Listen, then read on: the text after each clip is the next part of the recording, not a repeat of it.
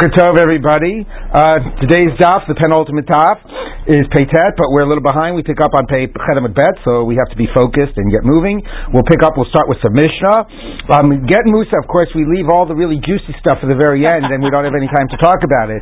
We spend three prakim talking about the B'fanei Nechta, B'fanei Nechta, and we're going to have one Amud here talking about uh, compelling a husband to give a get. So let's take a look. Get Musa B'Yisrael Kasher, a get that is forced to be given. If it's forced by Jews, Jewish based, and it's kosher, but if the non-Jews are the ones that compel it to be given, it's invalid. But the non-Jews can beat him up, and they beat him up and tell the, and they say to him, do what the Jews say to you. Now, if you notice, we, the last word in this Mishnah, vikasher, is in parentheses. It's not, it's not necessarily there. And Tosfos actually raises a possible read of this Mishnah that it's not good in, if non-Jews force the get, even in a case where the non-Jews are telling the Jew to do what the Jewish Din says. Um, but then um, Tosfos rejects that read uh, because he says, you know, it's not like the Dayanim have to be the ones that beat the guy up. You know, you can get somebody else to do the dirty work for you. So, but it, it is a little bit ambiguous in the Mishnah. But nevertheless, Tosfos reads, and the simple read is uh, the is that if they are just doing the dirty work for the Jewish Din, and the Jewish Din is the one supervising it, then it is a good get. Okay, so now the Gemara says like this. Um, okay. Um, Amar Rav Nachman Amar Shmuel, get Musa Yisrael Kadin Kasher, if a Jewish patient enforces it and it is a justified case, it is a case where the law would mandate that the husband must give a get, then it's Kasher. Shalo Kadin Pasul, Uposel. However, if a court forced it, but they did not have a legitimate legal mandate to force it, then it is an invalid get, but it's problematic enough that it invalidates her for kahuna. Has the reach get problem. So if the husband were to die afterwards, she would be not able to marry a Kohen. However, if the non-Jews are the ones that compel a get, again, presuming here that they are doing it on their own, not just doing the work of a Jewish Beis Din, if the non-Jews are the ones that compel it, Kedin Pasul, if it's a scenario where it would be legally mandated to give, then Pasul Posel. It's, it's an invalid get because it wasn't done under the auspices of a Jewish Beis Din, but it's enough of a problem that it invalidates her for Kuhuna. Shalokdin, but if it's two problems, two degrees removed, it's done under the auspices of a non-Jewish court, and there's no legal mandate, in that case, afilu reach both. There's not even the whiff of a get, and it's not even a kahuna problem. Okay, so what we have to unpack is, it seems that the only leak case that is that works actually, and by the way, the problem here that's not really analyzed in this Gemara, with all the Gemara we're going to be doing, the Gemara never raises the legal question about how is it kosher if it's forced. Doesn't it have to be, you know, um, doesn't it have to be mir tzono? Doesn't it have to be of his own will, of his own accord? Normally, a forced transaction is invalid. Um, so, one explanation, and the Gemara actually deals in a couple of cases where somebody has a gun put to his head to enter and to engage in a particular transaction, like tavu of zovin. If somebody was strung up until he would sell something, and the actual law is zine zine, the sale is valid. Because even though you're being compelled, the way that the Gemara says is we're often compelled to do things. We're compelled because of poverty, we're compelled because of other circumstances. Whatever the background reasons are, at the end of the day, we want to do it. Um, now, nevertheless, you could make a big difference between whether it's something that circumstances compel us or guys holding a gun to our head. The Gemara also has it also by marriage. Talu of kiddush, kiddush of kiddushin. You know, what's a shotgun wedding? Somebody holds a gun to a guy's head and says, "Marry my daughter." It's b'diavad, it's kosher. So you could have just put this in that category. I mean, it's a strange halacha, but you could have just put this in that category. Rambam gives an additional reason why this is kosher. Rambam says deep down you want to do what the base, you know, what the right thing to do is. It's just your Yetzer Hara is getting in your way. So when we beat you up, we're just wearing down the Yetzer Hara, okay, and we're freeing your true free will to do what is the right halachic thing to do, and then you're actually doing it of your own free will.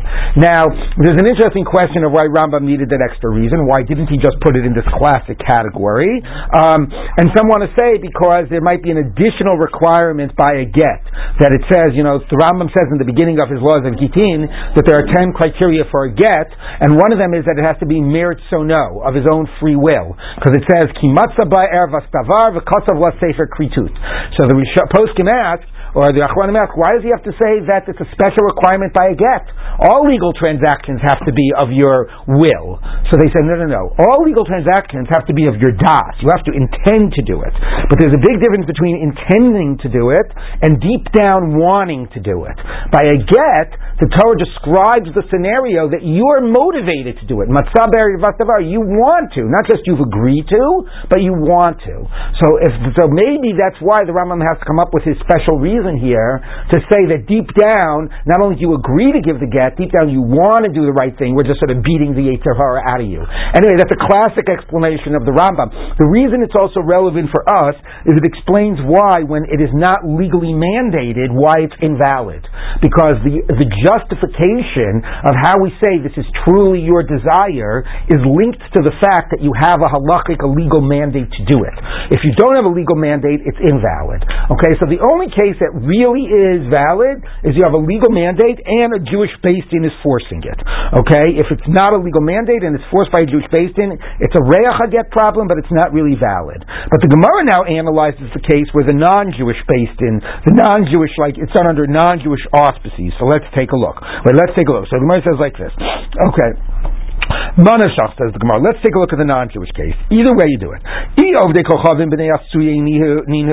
If non-Jews are a non-Jewish court can force a get, and that could be a legally binding get if forced by a non-Jewish court, is So let it be kosher if it's legally mandated and forced by a non-Jewish court. And if they're not in a position, it's not meaningful when they force a get.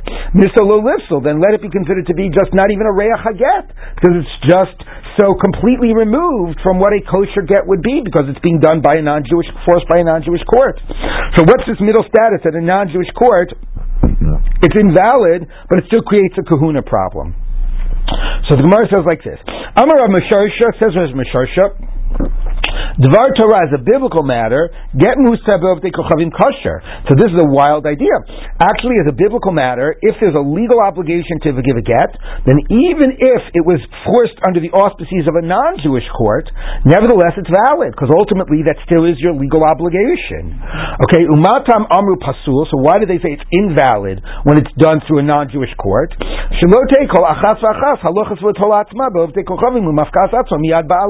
So every woman should not go ahead and hire a non-Jewish court to force her husband to give a get and get her husband to give a get when it's not legally mandated because the presumption is that maybe they'll be more able to be paid off than the Jewish court, you know, especially if it's a matter that only relates to like Jewish law or something like that. So therefore, that's why they had to invalidate it. But in principle, if it actually is legally mandated and it's done by a non-Jewish court, in principle it's actually good, which is a wild idea. So the Gemara says like this. Um, says the Gemara, if that's true, that in principle it really is good by a non-Jewish court, why, if it's the combination of non-Jewish and not legally mandated, it does not even have a whiff of a get? Since in principle, done by a non-Jewish court is the same as done by a Jewish court, so in principle it's kosher. So if it's shalokidin, it should still create enough of a problem of a reach haget. Because in principle, it really is totally kosher when it's kedin. So the Gemara says, Ela hadra misharsha bedusahi. So that statement of Rav Misharsha is like foolishness. That's completely, that's absurd. Okay? If it's, if it's done under the auspices of a non-Jewish court, it's totally possible. Okay? So if that's true, if it's totally possible, it's done by a non-Jewish court, why is there a reach haget problem? Umatam, says the Gemara. Um, the time of my din, the time of my. So then, why it's done by a non-Jewish court is it puzzle? If is it, does it create a reach get problem if it's completely invalid? Kidin b'chedin the Israel miklat. Because if there's a legally binding mandate to give a get, so if it's even if it's done by a non-Jewish court, it's similar enough to a case that really works when there's a legal mandate done by a Jewish court. So therefore, since it's close enough to a case that really works, it's a reach haget problem. Okay, and therefore it's going to be a, even though halachically it's meaningless, it's going to be a problem for kahuna. It's a reach haget problem.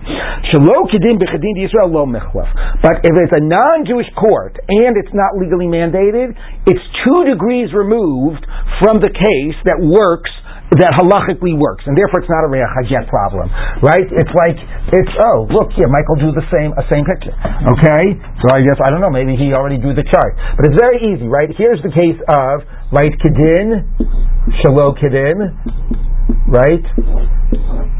Did Michael do this already yesterday? He just did the beginning. Israel. Goyim. Oh, you mean Okay, so Kedin Yisrael, this is the only case that works. That's a really kosher get. Okay, this and this is one degree removed, right? Because this has both criteria. This has only one. It has the Israel. This has only one. It has the Kedin. So both of these are a Reach Haget problem because they're close enough to the real thing. Okay, this is nothing. Afilu reach aimbo, because it is so removed from the re- case that really does work. Yes, Charlie. Uh, two things. One is Steinsaltz changed the verdict for being to Goyim. Right. Notice I wrote Goyim there. Yep. Yes, yes, I did. Uh, second, this creates a situation. Someone has an obligation to give a get. He wants to give a get, but he can't give a get because some goyish court has interfered. No, you can always give it on your own accord. It just can't be forced by a non-Jewish court. But so he just says, "I'm doing it on my court." Sure, he just goes in and writes his own get. Now, this is only if it's being compelled. It's against his will, and they're beating him up until he does it. This key word here is mu'useh. Okay, not under the auspices of, meaning the he's being beat up under the auspices of the non-Jewish court. Okay, he's being compelled. Okay, so now the Gemara says like this: Abaye askichel Rav Yosef. So Abaye found Rav Yosef. The Yosef kama giti. He was going ahead and forcing husbands to give gitin who were obligated to do so. Okay, and he was using whatever types of uh, physical and other, uh, you know, um, um, uh, pressures or uh, you know um, leverages in order to make him do it. Um, one minute. Okay. Amalei yotos anan. But what do you mean? We're just like uh, commoners. We're, we don't have uh, the smicha that goes back to Moshe Rabbeinu. Vitanya, hi Rabbi Tarfon Omer. Kol shetamotze aguriot shel ovdei kochavim. Wherever you find like gatherings, is what he says, of non-Jews, non-Jewish courts, presumably. Afal shedinem kedine Yisrael. Even though you have a non-Jewish court system, and even if the laws, the substance of the laws, are the same as Jewish laws, yet I was he's you are not allowed allowed to uh, go to a non-Jewish court, even if it has the same substantive laws as a Jewish court. These are the laws that you shall place before them, before the Jewish judges. You cannot submit to the authority of non-Jewish judges, right? Even if the substance of the law is the same, it's a question of who is imposing the law. Is a question of who do you recognize as the legal authority? Who do you recognize as empowered? And fundamentally, we have to realize that it's the Jewish court system that is empowered. It's not just a question of the substance of the law, okay, which raises, of course, fascinating questions about using uh, contemporary, uh, you know, uh, you know, secular law uh, courts nowadays, which people do all the time. And there's all these questions about what exactly the parameters of that are. Okay, didn't stop, you know, people like when the uh, Lubavitchers were fighting over the Rebbe's library or whatever. You know, to be very frum, but if you're not winning your case, you go to a Jewish. You know, people wind up taking it to the secular court. suing each other for exactly. Anyway, ہے Okay. Now, the thing that's uh, uh, more relevant for us is before them and not before commoners. That in order to impose the law, you have to have a smicha in order to be a baiting to impose the laws. Um, so therefore, and if that's true in general by the laws, there's a presumption that it's certainly true in the case of that the use of uh, force. You know, the, to to authorize the court to use force, you have to be really representing God, have a real sense of being, you know, empowered um, and that does not apply to a commoners. It only is that smicha that goes back to Moshe Rabbeinu. So Amarle, Anan Shlichu Sayu Kavdinan. No, no, no. We represent the uh, court that has, uh, we're the uh, agents of the court that has the smicha. So the Gemara says, the same way we can deal with normal cases about loans and admissions of debt, so we can also, uh, and we deal with those court cases. We can deal with it also in cases of um, of forcing a get. The Gemara says, So then, why aren't we also empowered to deal with cases of personal injury or cases of theft, as, as long as we can represent the Beis Din with smicha? So the Gemara says, no. No, no, no. We're only considered the agents of the court with smicha in common cases. But not in non-common cases.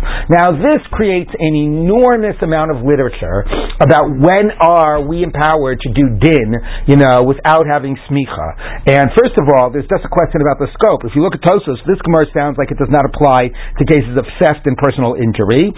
Tosfos says, Tosfos says, V'im tomar v'hamatinu b'kama mekomas shahayu don gzelos v'chavolos. We know the Gemara says that they would deal with cases about theft and personal injury. Mm-hmm. So he tries to say, well, maybe this is only when both of them come together. So number one. The other thing, of course, is that there's a big difference between cases of personal injury, which have an aspect of knas, Knas is a form of punishment, a fine, monetary fine, monetary punishment. That's a little bit different than, than Hodas and Havos, loans and debts, which is more about just restitution. Of course, Gzela is also about restitution. But anyway, there's a little bit of a difference when we're using our ability to punish as opposed to when we're just sort of, you know, trying to set things uh, straight, to, to create, you know, to, to, to compensate and restitute, create restitution. That does not, is not exactly brought in here, but it's brought in elsewhere elsewhere, a concept that we're not a without smicha. We, we don't do their shlichus in a matter of knas, only in a matter of mammon. Okay, there's also, and it's also expressed that maybe we only do their shlichus when it's something that has chisar and kiss, that somebody actually has suffered a loss. But if it's not trying to restitute a loss, then we would not. So there's all of this discussion about when are we empowered to do their shlichus. But what's particularly fascinating is, is that you would think that the one area that maybe should be the most problematic is forcing a get because it uses actual, you know, physical force, violence, right? And we're doing something that on the surface of it looks deeply problematic. Somebody is giving something against their will and we're saying it's valid. You would think that that could only be okay if it's done by a court, you know, that clearly has the right credentials, that clearly we could say, oh, well, if it's done under their auspices, then clearly it's okay. You know, that somehow frames it in the proper way.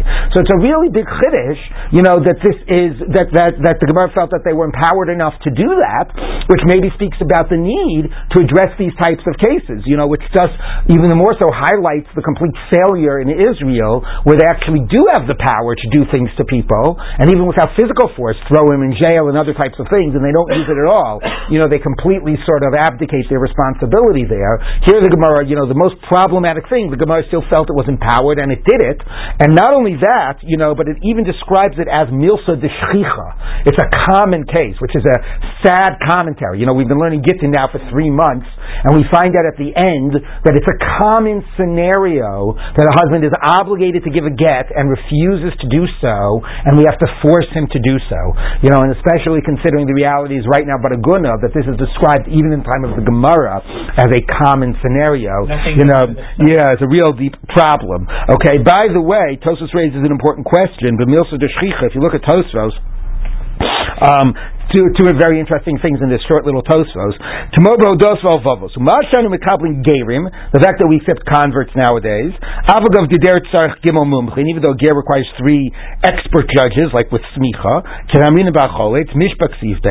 So how, how do we do that? Read, davdina shlichusai, the same answer, we represent them, the core of smicha, the chashiv kishchicha, because that's considered common enough, which is pretty funny, because in the Middle Ages, let me tell you something, conversion to Judaism was not common. but maybe you could say it's a compelling enough reason. nami, Okay, and it's clear from the Gemara there was evidence they would do it in Bavel even though they didn't have smicha. How can we ever say we represent the Beis Din? If there's a live court in Israel that has smicha, we could be considered their deputies. Okay, but nowadays nobody has smicha. So Tosa says Who's authorizing us? Yeah, we're doing the agency of the early Beis Din, the Beis Din that no longer exists. Okay, so you got it. So that's a real stretch, right? Yeah. Here we are. We are agents of a court that is not around anymore. Okay, but we're seen as the continued empowered authority of an, some ancient court that had smicha. Very interesting idea, right? That on that basis, that empowers us to deal with a range of halachic cases. You know, uh, uh, you know, in the context of a Beis Din. Yes. Not only is conversion rare, but for a Christian to convert to Judaism, right. country, or a Muslim to convert to Judaism, a Muslim country, was a death penalty. Exactly, was punished by death, absolutely. Which is why when some poskim write the laws of Geras, they have to say, this is all just theoretical. Of course, we don't accept Gerim nowadays. It would be against the law, etc., etc. They have to give all these disclaimers. Yeah. Okay, let's take a look now at the next Mishnah. As if that wasn't a significant enough little Mishnah to drop at the end, we now look at the next case. Okay, Yotzer Shma Be'ir Mikudeshes, Harezo Mikudeshes. If there's a rumor that a woman is married, we have to treat her as married. And she cannot marry a different man that the rumor is not about unless she gets a get from her first husband. If there's a rumor she's divorced, she's divorced. Now that doesn't mean that it's lakula. Oh, there's a rumor she's divorced. She can walk away from her husband without a get. Rashi doesn't mean that she's married to a Kohen and there's a rumor that her husband divorced her. Then at least the simple sense of this Mishnah is we wouldn't let her stay with her husband the Kohen because we'd be concerned that she would actually be divorced. So this is really problematic, right? Because the a it means that we're how much are we sort of impacting her status based on rumors, and the second case is that we would actually even if she would be married force her to get divorced. At least in the first case, it's just a question about she's not yet married or whatever. Um, we don't. Anyway, so we'll have to see about that in the Gemara. Okay, but that's only if there's no explanation. You know, no nothing that sort of qualifies and and contextualizes the rumor. Okay, but if there's some you know fra- explanation that make, allows us to discount it, you know, or allows us to qualify it, that would be a different story. Okay, we'll see what that is in the Gemara. Or actually in the Mishnah. What would be the masla? The rumor was Girish ish plonius ishto al There was a rumor that so and so divorced his wife, but it was said, but he did it on a condition. So that doesn't count as a rumor that she's divorced, because we can just assume that the condition wasn't met. Or Zarek la kiddushes safek la safek. Or there was a rumor that she was married, but that was a question whether the money reached her or not. Okay, so that's a, already a question mark in the rumor. Okay, there's a question whether the rumor, even according to the rumor, it's not necessarily true. In that case, it's harezo amatla that mm, nullifies the rumor. All right, let's take a look at the Gemara. Now the Mishnah seems to be, you know, that's it. There's a rumor about a woman. Uh, we have to deal with the consequences. The Gemara, we will see, goes out of its way to n- n- to define the circumstances of this Mishnah so narrowly that it almost doesn't exist. Okay, I mean, not all, maybe that's a little bit of an extreme, but it's really important because obviously this is tremendously consequential. How much are we going to destroy this poor woman's life because of a rumor, right? So the Gemara is really, really going to limit this. Let's take a look. Yeah, we had this earlier. Kala. Exactly, exactly. So the Gemara says, Vasrina la Gavra, we make her forbidden to a man because there's a rumor that she's married to Ruvain, now she can't marry anybody else. Rav Ashi, Kala Any rumor after the woman's been married, we do not uh, worry about it. Now the first case is not that she, it's already been married. The first case is she was a single woman and there's a rumor she got married. But this is at least referring to the case that she's married to a Kohen. She's married to a Kohen and there's a rumor that she's divorced. So how are we going to now make her forbidden on her husband? Just because there's a rumor she's divorced, she can't continue to live with her husband, the Kohen. According to Rav Ashi, if she's already married, we're not going to deal with, we're not going to have her suffer as a result of that to get it, force her to get divorced. So, um, here's what it means. Um, no, no, only for a single woman. There's a rumor that she's married to Ruvain. We have to concern ourselves that she's married and she can't marry anybody else without a get from Ruvain. However, if the rumor was she got married to Ruvain and divorced from Ruvain, then Then she's considered divorced from Ruvain. Then obviously the rumor cancels itself out. Okay, which obviously then is pretty obvious. My timer, why? call Kol v'shover emo. It's a rumor with its literally its receipt, its cancellation comes with it. All right, so that's we've already neutralized now half of the Mishnah. Now we're going to get to the first half of the Mishnah. Amar Rava. Rava. If a woman, there's a rumor that a woman is, uh, you know, is like a loose woman sleeping around. We're not concerned with it. Now, this is the case about a single woman. So until now, we think that a single woman, based on the simple read of the Mishnah, we are concerned about rumors. Now, just because she's sleeping around, how would that affect her halachic status? Well, if she slept with a non-Jew, for example, it would make her usher to a kohen. That would be one example. Okay, so we're not going to be concerned just because there's some people. Oh, yeah, see so and so she's such a whatever, a prostitute, she sleeps around, this and that. No, we don't give that any weight. My time up. People are just seeing her act in ways that people consider to be a little loose, and once people see somebody act in ways that violate their sense of their standards of proper behavior, then they start just, you know, you know, gossiping and libeling and slandering people, okay? Which is obviously as the more things, you know, change, the more they stay the same, right? So, you know, it could be a tiny little there, you know, it's somebody a little bit, a little acting, uh, uh, you know, a little, like a little, in ways that a little bit violate communal norms, and then people are going to start rumoring, oh, she's such a slut, she sleeps around, and this and that.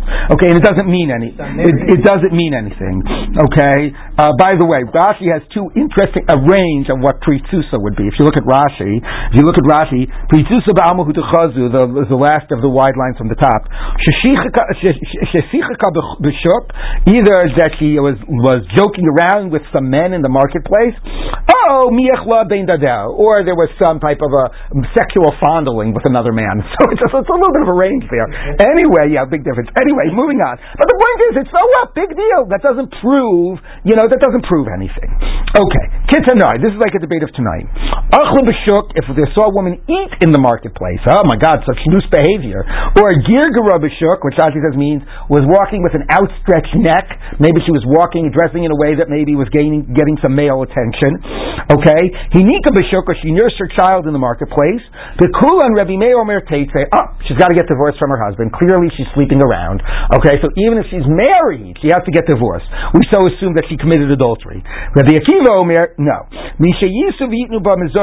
No, no, no. We don't have to pay attention to it until the people that do the knitting in the sun, in the moon, the yentas basically, that's the that's the literal translation of Mizoros Bilavana.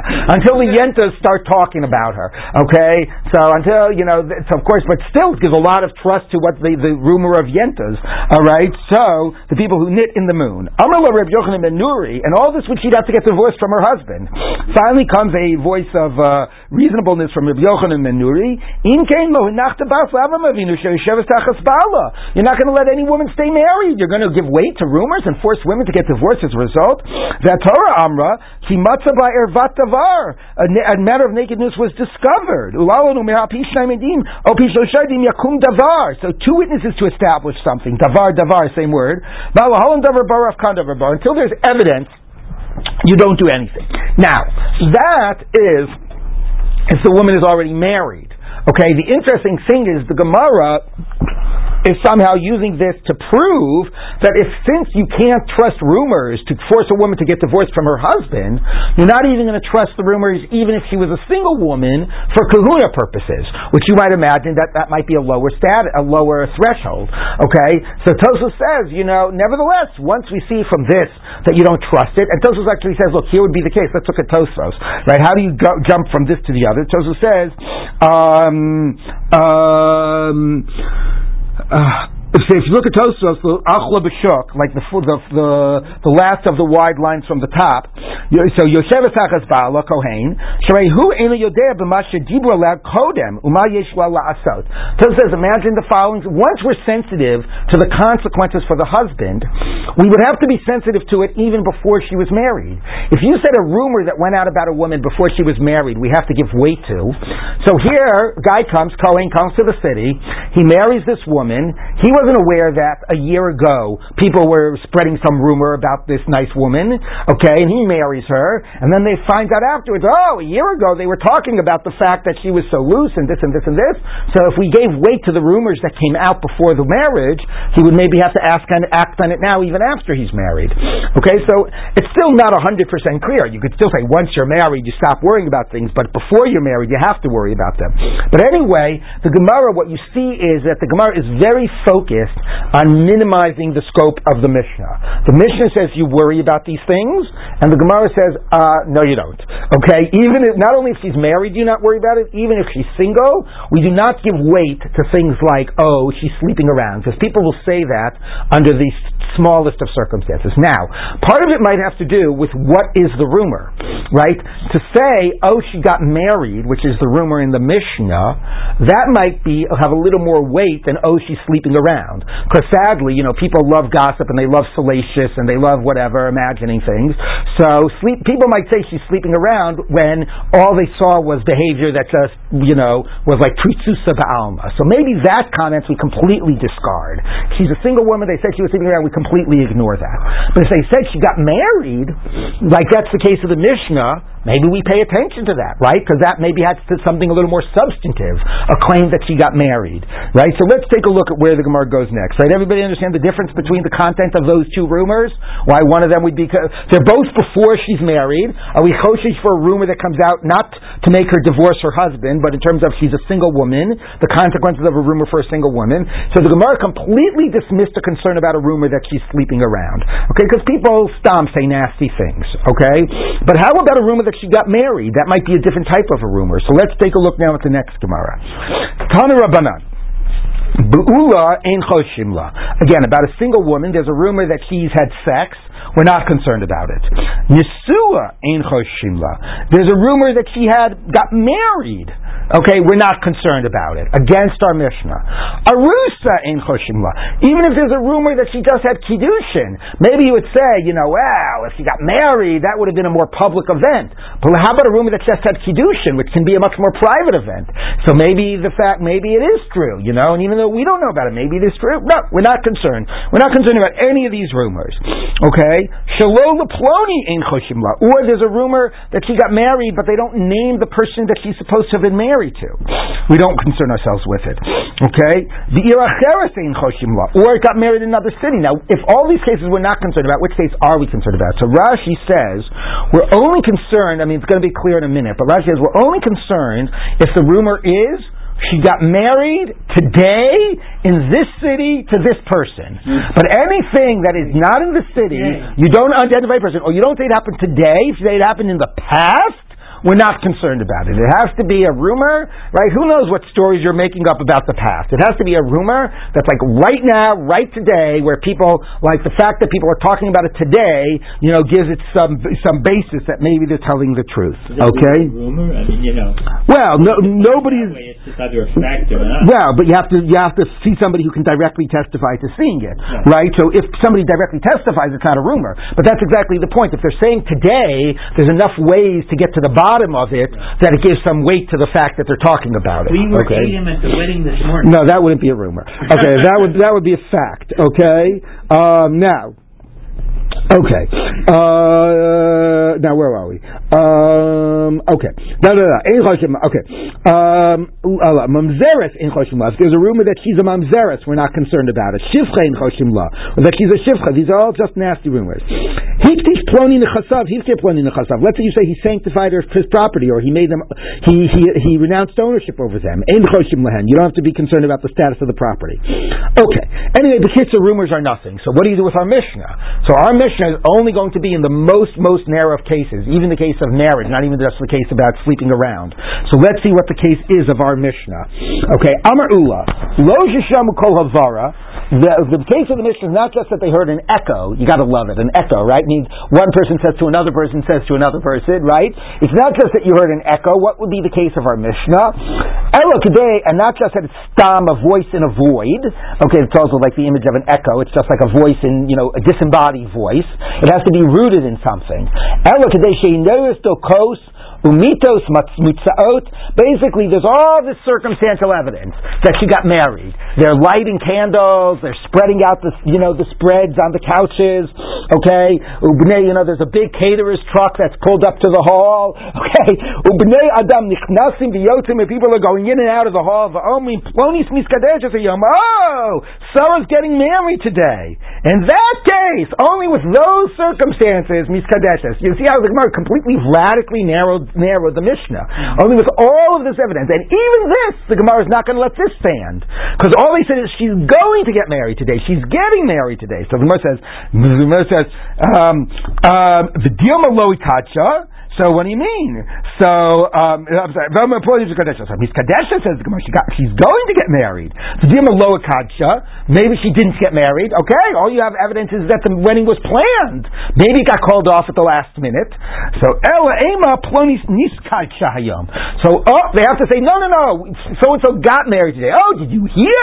So and so got married. So now, of course, if two people come and say we directly saw it, two men and witnesses, and we saw that she got married, that's not a rumor. But this is so close to that case, right? Everybody in the town saw them setting up the chuppah, saw the van, saw the whole thing. People were talking about how she got married. So that's the case we're concerned about, even if we didn't hear directly from somebody who witnessed it. But anything falls short of that, even if you say it happened yesterday, that's not good. Okay, that's not a rumor to be concerned about. Okay, v'chein tani Levi, that's what Levi taught. Lo sheyishmu kol havara, not just an echo, el kadeshi, yeros tokos, mitos, mutos, tovos, lor hanea, women are knitting by the, uh, by the candlelight. V'smechosla, and everybody is rejoicing, they're sitting around on her little, by her little throne there. V'omos plonis miskadesh as a yom, so-and-so is getting married today. Miskadesh is getting married. V'dimalo maybe it didn't happen. So the Gemara says, Amar Papa Ema Plonis Nis Kachayom. She got married. Amar Rabbi Barchan Amar Rabbi Yochanan Lo Shishamu Kolavara. This is going to sound a little repetitive. Okay, not an echo. Uh, it's sounding like an echo right now. Hmm. Ela Kadeshi Neres Tokos Mitos Mutos Ubnei Adam Nichnosim V'Yotzim and people coming in and out. Amru Dover Zeh Who Kol. If they said this thing, meaning they said that she's got married, that would be a kol. Lo Amru Dover Zeh. If they didn't say it, amatla. Then it's an amatla. Then it's like an excuse or you know an explanation explanation that nullifies the calls. So the Gemara says, what do you mean? Uh, if, what, what, do you mean it's an explanation? If they didn't say it, then then then then they didn't say it. They didn't say anything. So the Gemara says, lo amru. What if they didn't say though, that so and so got married? The lo amru. They didn't say anything. What do you mean? The lo klum. What do you mean it's an amatla? It's an explanation. If they didn't say anything, you don't even start with a problem. No, no, no. So the Gemara says what they mean is that the amatla comes right away and it immediately neutralizes the statement. So it's as if they said nothing. But Lafuke me to Rabbi Bar Ravuna to exclude the position of Rabbi Bar Ravuna. The Amar Amatla Amra Afilu Yamim. He says you could have an explanation even if you had all of this stuff with the candles and whatnot, and then ten days later there was some explanation about why she didn't actually get married. That would actually neutralize it even much later, even with all of this circumstantial evidence. So we're rejecting that. Kamash Malon Lo amru hu dahav yamatla. Only if the amatla comes right away at the same time and it effectively neutralizes the statement from the get go, that's an amatla. Ha amru, but if the statement got established and then the explanation came later, lo have amatla. It's not. So here the Gemara is very, very narrow. The cases where we're concerned about the rumor, there has to be all this circumstantial evidence. You have to hear people talking about how they were at the chuppah itself, right? Not just that she's planning planning on getting married, but somehow it falls a little bit short of direct testimony. But there's all this circumstantial evidence. So in that case, you're choshish for the rumor. And in that case, we could have a discussion, would an amatla neutralize the rumor if it came much later? Or does it, with all that circumstantial evidence, maybe the amatla has to come on the day itself? Okay, so now the Gemara says like this. Um, Amarav Ava Amarav Huna Amarav Lo Shisham Kolavara. Okay, it's not just that they heard this again, this disembodied voice, that it's not rooted in anything. Ella Kadesh Yomru Ploni Mehechan Shama.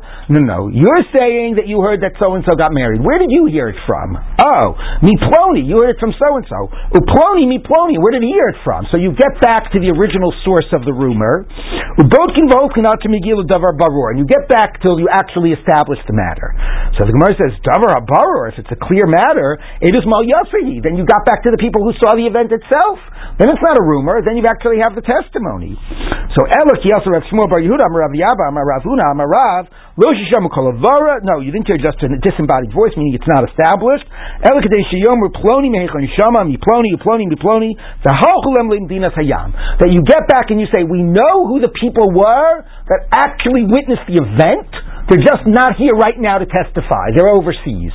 Okay? But you actually have gotten to the point where you have identified explicitly who the witnesses are. It's not just, oh, well, I heard, I heard, I heard, I heard. Who actually witnessed it? So if we know who witnessed it, but we can't ask them, that already is enough of a question. But anything short of that would not. Now, how does this fit with the earlier Gemara that says you didn't have to dig down and that talked about all the circumstantial evidence? So Tosfos says these are two different tracks. Okay, there's two ways that a rumor gets established and creates a problem. One is all of the circumstantial evidence, even without digging down. Where did you hear? Where did you hear? Where did you hear? Okay, if people saw the uh, catering van and they saw the whole thing, and there's a lot of schmoozing going on, then without even digging down, that creates a, a, a, a rumor, that creates a concern. Or there's not all the circumstantial evidence, but you actually have identified the people who are supposed to have seen it themselves. Okay, you can't ask them, but you identified them. So one or the other. The circumstantial evidence without knowing who directly witnessed it, or knowing who is supposed to have directly witnessed it. Those are the two approaches. Okay, now the Gemara says like this, something that we've seen before. Okay, this is what creates a rumor to be a problem. Amalei Abaye Rav Yosef. So now Abaye said to Rav Yosef, "Mivatlinan kala olo mivatlinan." If there's a rumor going around, should we try to stamp it out or not? Now, this could be similar to the question before. When are we choshesh for a call? But this is a little bit more proactive. When do we, as a Beis Din, try to stop, get people to stop talking about it? Now, you would think, like, you know, I mean, why shouldn't we? It's just creating problems. But, you know, as uh, again, Rabbi Weiss is very wont to say, the only difference between reality and perception is that it's easier to change reality. So, um, you know, so it could be like, you know, we, we, we better not get involved in trying to dispel rumors. It's just going to get us in trouble. We don't have to be concerned about it, but maybe we don't proactively dispel them. So this is the question that Abaye asked Rav Yosef.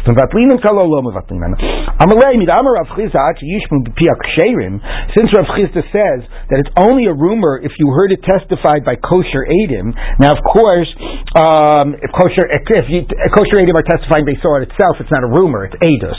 So Rashi says it means kosher Adim are testifying that they heard from other kosher Adim that who saw it directly. Again, this place where where they're not, it's, it's, you know, it's hearsay, but at least you heard it from kosher Adim at least one degree removed. So anyway, only in very narrow cases are we concerned about it. So since in general we're only concerned about rumors in very narrow cases, as the whole previous discussion made clear, that shows that we basically do not give weight to rumors, and therefore, if we don't give weight to rumors, we would obviously try to dispel them. Amalei, he said back to him, no, Adarab, the opposite. Rav Sheshes, Rav Sheshes disagrees with Rav Chisda. Rav Sheshes says, that even if the rumor is being uh, spread by women and not kosher Adim, it's, it's something that we have to be concerned about. Again, assuming some of the parameters before, that there was the circumstantial evidence, or they saw it that Adim saw it, but they're not around to ask them. But the fact that we're willing to have a, it's not as narrowly defined as you think the circumstances.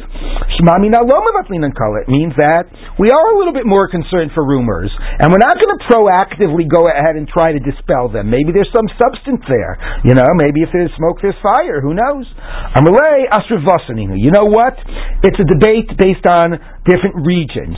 Besura Mevatli Kala. In Sura, they proactively try to dispel rumors. The Narda Lo Mevatli Kala. Narda, they don't. Which is uh, uh, Shmuel, right? Shmuel is Narda. Rav is Sura. Or did I get that reversed? I think I got that right. Okay. Um, so the Gemara says like this. He Um, so there was a rumor about a certain person who got married, Labar Rav, to a yeshiva student. Asi Rav Chimi Lavu, it was just rumor. Asi Rav Chama Lavua. So Rav Chama brought the girl's father in. Amarle, Emily Hechi Havi Uvta. Tell me what the story was.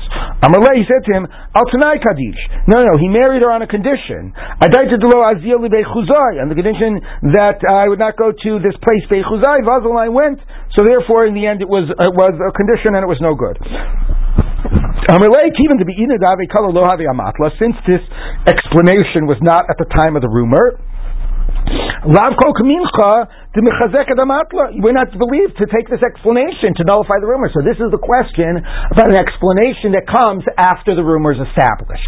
With the explanation, right, that there was a debate, there's an explanation that comes later, can that neutralize the rumor? Okay, presumably this was a rumor that was established, there was the circumstantial evidence, right, or it was based on a testimony that there were witnesses who weren't around to testify, so it was an established rumor, and the explanation that came later wasn't, because it was a later explanation, was not enough to neutralize it. No, okay, yes. I don't understand that case. In other words, who, who um, did, did the students uh, mention the condition? No. The student, presumably, they weren't talking to. They were talking to the girl's father because it was the girls whose status would now be affected. Right, but I mean, that's the, that's the mitigating. Mid, the mitigating circumstances is, is that is the father said that it was all done on a condition. At the, at the marriage itself. Nobody was at the marriage. If somebody was at the marriage, it wouldn't have been a rumor. Nobody was direct. Nobody. Nobody can testify to what. There's no. We don't know what happened at the marriage. Then it wouldn't have been a rumor. Then it would have been direct testimony, right? There's just stories going around that she got married. Okay. All right. So the Gemara says, "Who did not think kala di kadsha?" There's a woman that there was a rumor that she got married. Be'atzifa de with some type of a uh, like of of a uh, dates, like uh, Rashi basically says, uh, like some uh, um you know unripe dates uh, that like the the remnants of unripe dates. Be'ena de Shifa, by the uh, wellspring of this place, Beishife. So it was very specific, right? I guess the rumor. Shalcha Rav Idi Bar Avin Lekamed Abayis. Rav Idi Bar sends Rabbi, Ki Mai. Do we have to be concerned about this or not? Or can we nullify this rumor? Even if normally we don't nullify rumors, here we will nullify it. Why? People will say, No, they checked out these uh, dates and the dates weren't a Shav Pruta. Which means, but what's funny is that the Gemara doesn't tell us, but why did they actually, why was it not a legitimate rumor? Okay? Meaning, it sounds like, oh, people will explain based on this reason, but what's the real reason you're nullifying it? So maybe well, the real reason you're nullifying it is, is that it just wasn't established well enough, right? Remember we discussed before that a rumor is really only a halachic problem if there's all of this circumstantial evidence, or it goes back to people, some claim that there were actually two specific witnesses there. So in a case where you don't have those two, one of those two circumstances, so it, we're not concerned about it. But do we proactively work? So still, people are just saying, "Oh, she got married," but it's not on the same day. There wasn't all the circumstantial evidence. Do we try to dispel it? So the Gemara is saying here, well, you know what? If there's enough of the specifics of the rumor that if we try to dispel it, will be it'll be effective, our effective dispelling it. Because even the people who are saying it happened, if everybody's saying it happened, and we go and say, no, no, no, it's all false, it didn't happen, like that's going to be counterproductive. It's just going to discredit us. Okay, but if even according to their rumor, we can, you know, they'll have a way of, oh well, it must have been. Yeah, I was always wondering. It was a weird case. It must be that it really didn't. Whatever. So we can be effective, and it won't discredit us, then we're actually going to dispel it. Okay? So there, we need certain amount of, of a threshold to be concerned about it, circumstantial evidence or claim of edus. And even if that threshold is not met, however, and the rumor we're not choshesh for it, that doesn't mean that we're going to proactively try to dispel it. That might just get us in trouble. Okay? But if there's a reason that we could be effective, then we would try to dispel it. That we think we will be effective. Okay, so let's take another case. Who Planya. So there was a woman that a rumor went out that she was married to one of the sons of a certain person. Besides which that we said, you know, if you're not, it's a rumor is not about a specific person, it's not a concern. Okay, but again, this isn't enough of a concern, but we want to know if we are going to actively dispel it. Amarava, if in general we don't try to know, uh, dispel a rumor, here we do. The rabbis know, because since they don't know which guy she married, and presumably one of this guy's sons is a minor.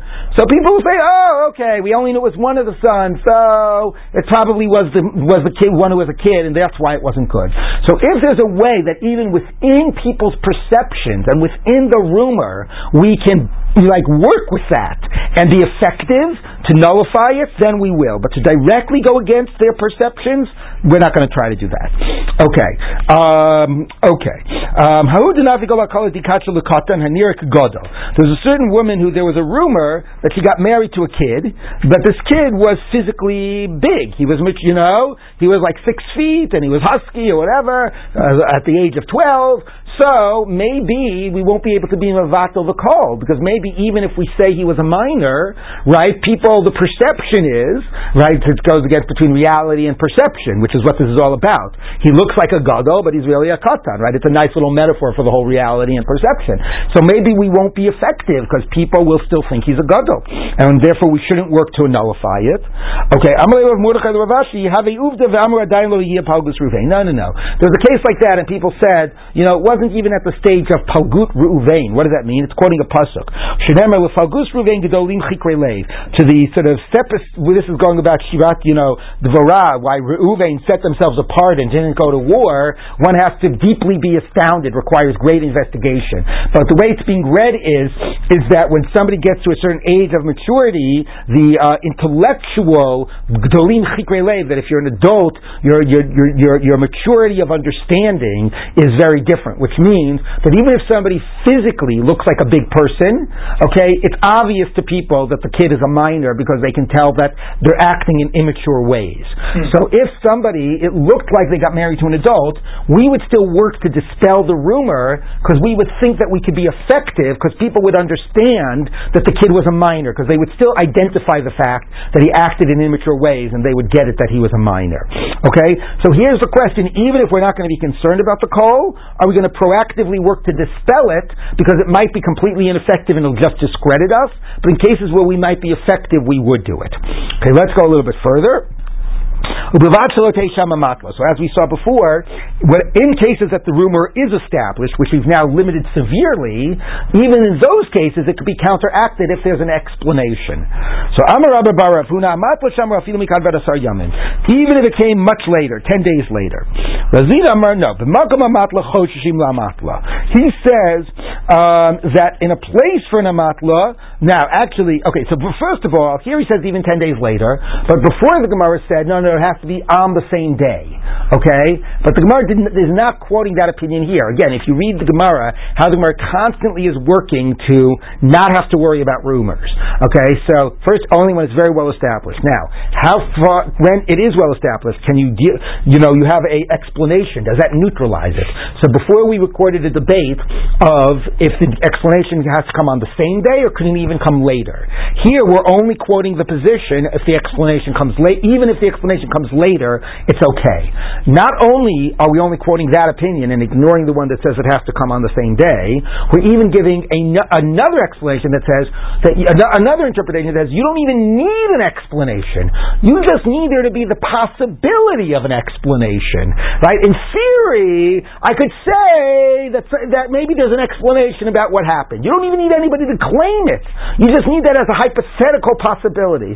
Okay, so you get how the Gemara is working to consistently limit, right? So A, even if it came ten days later, and Rav Zitz says, B'makom amatla, in a place where an amatla is possible, choshim lamatla. You have to be concerned, here choshim means choshim lakula, you know, the possibility of an amatla is enough to neutralize the rumor. Mm-hmm. Actually, Rav Papa, Rav Papa asked Rav Zid, but the Mishnah says, vachlote sham amatla, but it's only neutralized when there is an amatla. So he said, no, I'm away b'makom amatla No, it means there has to be a possibility of an amatla. Um, Amalei Rav Kahana, Rav Papa, Rav Kahana said to Rav Papa, that lo tispra, don't you agree that a possibility of an explanation is enough? That's none. Turn in the Mishnah. That if a woman got married on the testimony of one aide that her husband died, remember that from Yevamos, and then her husband came back, but he, she only got kiddushin, only betrothed. She hadn't yet lived with the other guy. Then she can go back to her first husband.